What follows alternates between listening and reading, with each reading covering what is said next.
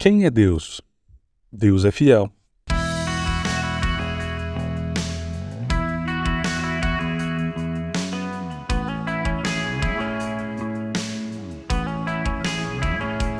E o Senhor passou diante de Moisés, proclamando: Senhor, Senhor, Deus compassivo, misericordioso, paciente, cheio de amor e de fidelidade, que mantém o seu amor a milhares e perdoa a maldade, a rebelião e o pecado.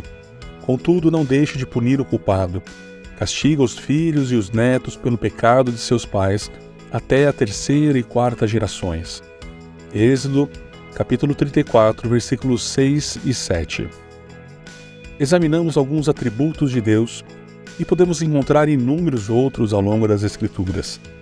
Mas em Êxodo, no capítulo 34, Deus revela cinco coisas específicas sobre si mesmo a Moisés. Ele é compassivo, misericordioso, paciente, amoroso e fiel.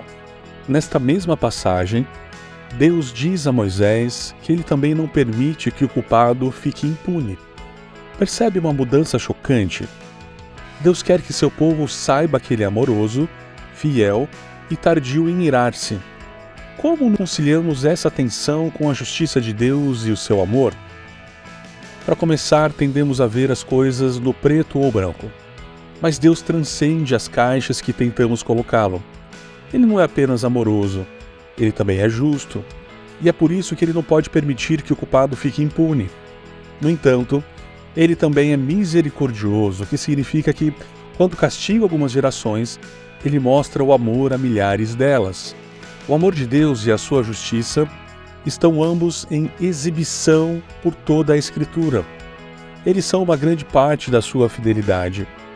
Os grandiosos planos de Deus para restaurar nosso relacionamento com Ele começam com a promessa que ele fez a Abraão e a Sara, lá em Gênesis ele diz que abençoará o mundo por meio de seus descendentes, uma promessa fielmente cumprida em Jesus. Mas nós, seres humanos, presivelmente continuamos a desconsiderar nosso lado do acordo. Enquanto Moisés está falando com Deus, o resto do povo fica impaciente e decidem adorar a estátua de um bezerro de ouro. No entanto, por causa da sua fidelidade às suas promessas, Deus não as destrói. Em vez disso, Aqueles que continuaram a obedecê-lo e se afastaram dele receberam punição, mas aqueles que se arrependeram receberam outra chance. E ao longo de muitos outros casos e fracassos humanos, a fidelidade de Deus permanece, o que é evidente por meio de Jesus, cumprindo a promessa de Deus.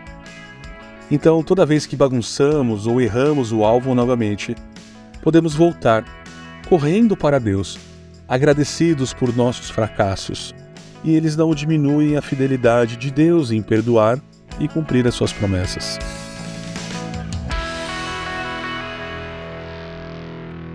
Você ouviu o podcast da Igreja Evangélica Livre em Valinhos. Todos os dias, uma mensagem para abençoar a sua vida.